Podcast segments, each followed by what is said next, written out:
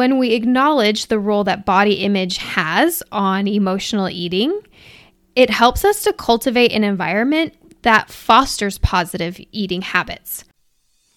Welcome to the Compassionate Wellness Podcast. I'm Alex Treanor. I'm a nationally board certified health and wellness coach, and I am so excited you're here. The wellness industry is full of do's and do nots, shoulds and should nots, but I like to take a different approach. I'll be sharing all things health and wellness from a joyful, real life, compassionate perspective. If you're ready to drop the cookie cutter approach and create a life you truly love while eating a cookie or two along the way, let's dive in. Hey, friends, welcome to part four of our emotional eating series.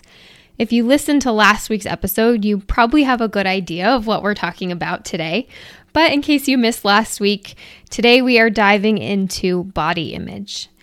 And of the five factors that we're covering in this series, this one is a little bit of a dark horse. It's not often something that comes to mind when thinking about emotional eating.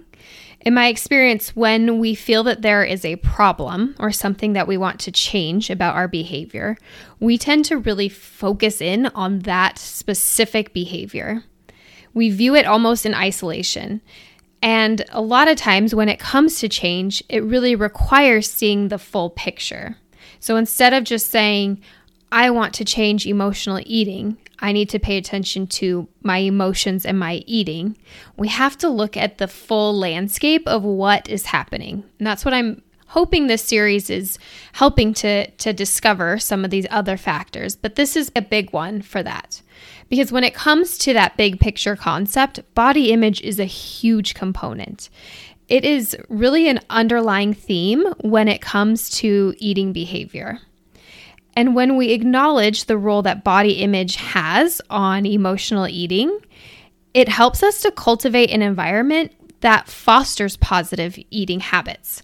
When we understand how the way we think and feel about our bodies influences the choices we make about food, then we have more awareness and more understanding and more acceptance and more ability to make change happen. As I was researching this topic, I found it really interesting that feeling negatively about your body is considered a significant predictor of emotional eating. And that word predictor is important because we couldn't say that about the other topics we've covered so far. They have been connected. We know that stress levels connected, managing our emotions, having self compassion, those relate to emotional eating, but they don't necessarily predict emotional eating. Just because you're stressed doesn't mean you're going to emotionally eat. Body image is different with that because it's shown to be a predictor of emotional eating. So that really shows how important this concept is. And more than just emotional eating, we know that thinking negatively about our body is closely tied to many different problematic eating behaviors, harmful eating behaviors. The National Eating Disorder Association acknowledges, they say, an incredibly strong tie between eating disorders and a negative body image which when you think about it, that makes sense, right? I feel like that is relatable and understandable that if you don't feel good about how you look, if you don't feel good about your body, you will do what you think it needs to be done to look different, which often is associated with our eating behaviors. And so we turn to drastic eating changes. We can understand why those are connected. Body image is also tied to all the other factors that we're covering in this five part series. It shows how much of an underlying theme it is, right? It, it goes with all these different other concepts. We know body image is connected to self compassion. The research suggests that when we increase in self compassion, we're also more likely to view our bodies in a positive light. We know that feeling unsatisfied or unhappy with our body leads to increased stress which we know from part one can also impact our eating habits. And we know that body image is connected to more restriction in our dietary patterns. We see that in what the National Eating Disorder Association mentioned, right? If we feel negatively about our body, we tend to restrict our food intake. Body image is a big topic. I covered it more in depth in episode 17, but just to clarify something about body image that's really important as we go through the remainder of this episode. Body image is not about how you look.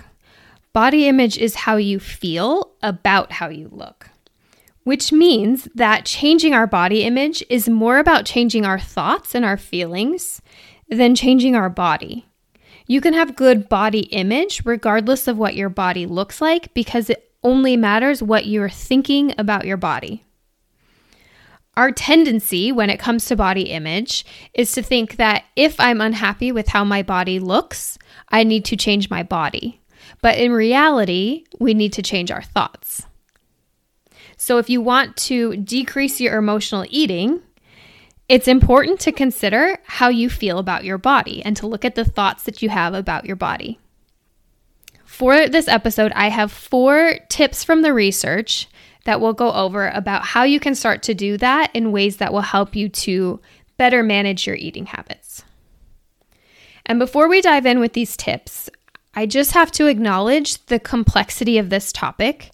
I always hesitate giving tips because I feel like it turns into a checklist of like, oh, hey, this is really easy.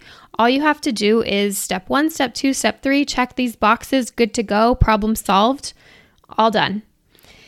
And that's not how it works. that's just not reality. I don't think anything in health and wellness works that way, where we just check a box and we're done.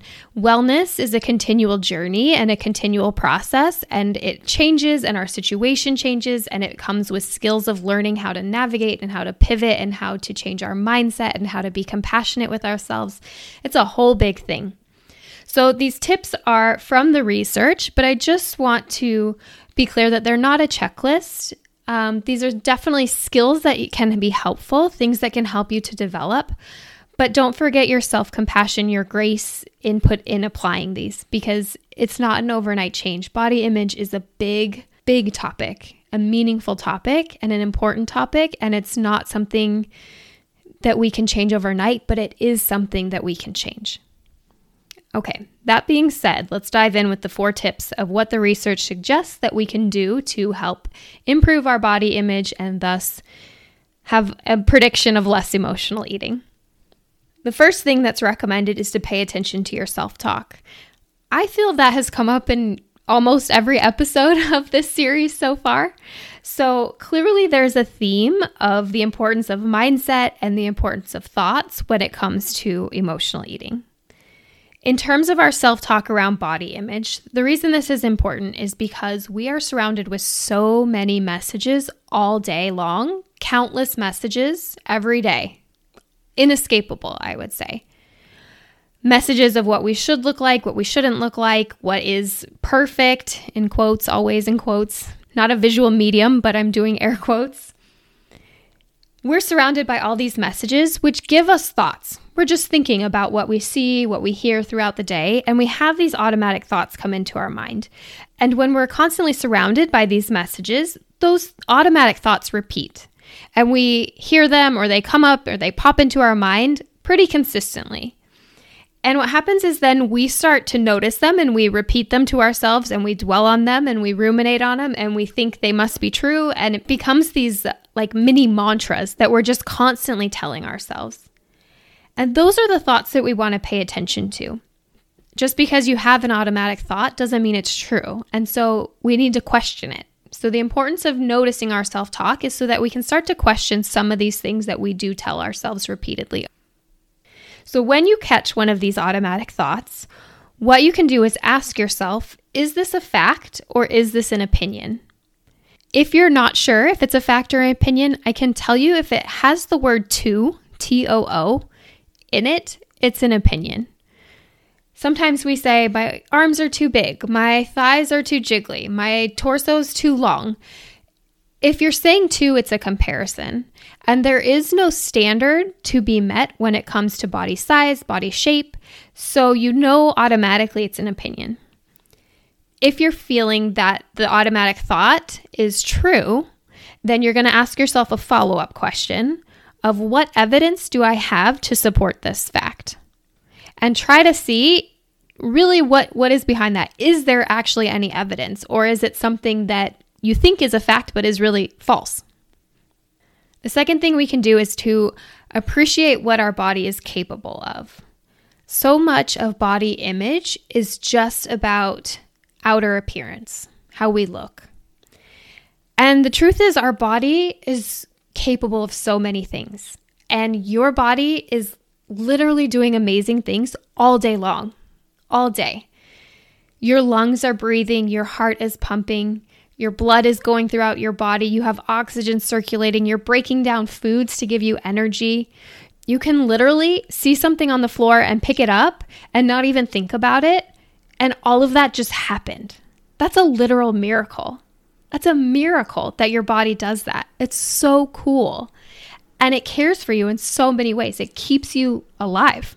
And when we only are focusing on the outer appearance, we miss that. We miss all the miracles that are happening every single day to keep us alive and to keep us experiencing life and having joy with our loved ones and doing things that are fun and exciting and that bring us fulfillment. Your body does that for you. So, how do we appreciate our body and the capabilities, one recommendation is to show gratitude for your body. Maybe that's keeping a gratitude journal, but learning to recognize and to appreciate the things that your body actually does for you beyond your looks. There are so many other things to be celebrated about your body that have nothing to do with your looks. The third thing that we can do is to drop the comparisons. Feeling unsatisfied with our body so often stems from comparison. And the truth is that all bodies are different. All shapes, all sizes, all variety. It's all beautiful, it's all normal, it's all expected. There is no standard, there is no perfect. We don't have that. And so often the media tells us that there is a standard, there is a perfect, and that needs to be achieved. And when we compare ourselves to that standard, is when we start to feel unsatisfied with our bodies. The thing that's tricky about the media is it's edited. We know that. It's photoshopped. We've seen all the YouTube videos of them photoshopping images and how they look completely different. We've heard the Victoria's Secret models come out and say, I saw a picture of myself and didn't know who that was. We know it's edited. But what we tend to do is to accept that media image and criticize ourselves. What we can do instead is to flip the script and to say, I'm going to criticize that image in terms of questioning that reality, knowing that that is not accurate, and choose to accept myself. You're allowed to be critical of the media that you take in. You're allowed to question it and say, I don't think that's real, and accept yourself. Body image is also influenced by the people around us. So, in addition to media, we have friends, we have family members, colleagues, coworkers, all kinds of people that we hear talking about their bodies. And that can lead us to comparison as well. If you hear a friend saying, Oh, I just need to lose 10 pounds, then I might think, She needs to lose 10 pounds. Do I need to lose 20 pounds? And I'm starting that comparison. So we can also control our comparison by surrounding ourselves with body positive people or asking people to not comment on bodies around us. Being mindful of the media and the messages that you hear from friends and family and those around us, that can be one way to help us to stop comparing ourselves. And the fourth suggestion from the research is to focus on positive goals. And what I mean by positive goals is that they're stemming from a positive place. So often we set goals of things we want to change by focusing on what needs to change, right? I need to stop emotional eating. I need to stop eating so much sugar. It's things that we don't want to do, things we want to reduce. And when we're thinking about having a positive body image, those thoughts, I need to stop eating. I need to eat less sugar. That feels very punishing. So instead, we can set the goals coming from a positive space, meaning, how can I best nourish my body? What can I add to my day that will help me feel my best? How can I best care for myself? How can I move in ways that help me feel strong? Looking for things that you can add that come from something that you want to achieve. If you want to stop emotional eating, that's a valid goal, but let's rephrase it. What do you want instead? What do you want your routine to look like? What does nourishment mean to you? Flipping that script and looking at it from a positive perspective. The more that we're adding in these positive influences, it drowns out the negative. By focusing on nourishment, our habits will change and the eating habits that we're wanting to drown out will dissipate. So, just to summarize, the four tips for managing our body image in order to change our eating habits first is to pay attention to your self talk. Second is to appreciate what your body is capable of. Third is to drop the comparison. And fourth, focus on positive goals. If you're wanting to incorporate some of these, the question to consider on this week might be what is one thing that you can do to celebrate and show gratitude for your body? As we wrap up this episode, I just want to end by saying that you are so much more than your body. You have so many positive qualities, and body image is important. Yes, how you feel about your body matters, absolutely. It's important for you to feel good about your body. And the thing about that is that's a mind job. That's something you have control over, regardless of what your body looks like. Your body can stay exactly how it is, and you can still feel good about your body. And that is a helpful thing for behavior change. It takes work, but it's mindset work, and it's things that you can do and change how you think about things. It is does not have to be a punishment for yourself or your body. That is what I have for you today. Thank you for joining me. Next week, we will wrap up with part five of this series, and I'm so excited for that. I hope you have a wonderful week, and I will talk to you next week. Thanks for joining me on this episode of the Compassionate Wellness Podcast. If this message resonated with you, please share it with someone you care about. I'd love to connect with you as well. Follow me on Instagram at alextreanor.coaching or visit my website, alextreanorcoaching.com. And as a reminder, Treanor is spelled kind of goofy. It's T R E A N O R. For any references mentioned in this episode, be sure to check out the show notes. I hope you have a wonderful day and don't forget to make time for something you enjoy.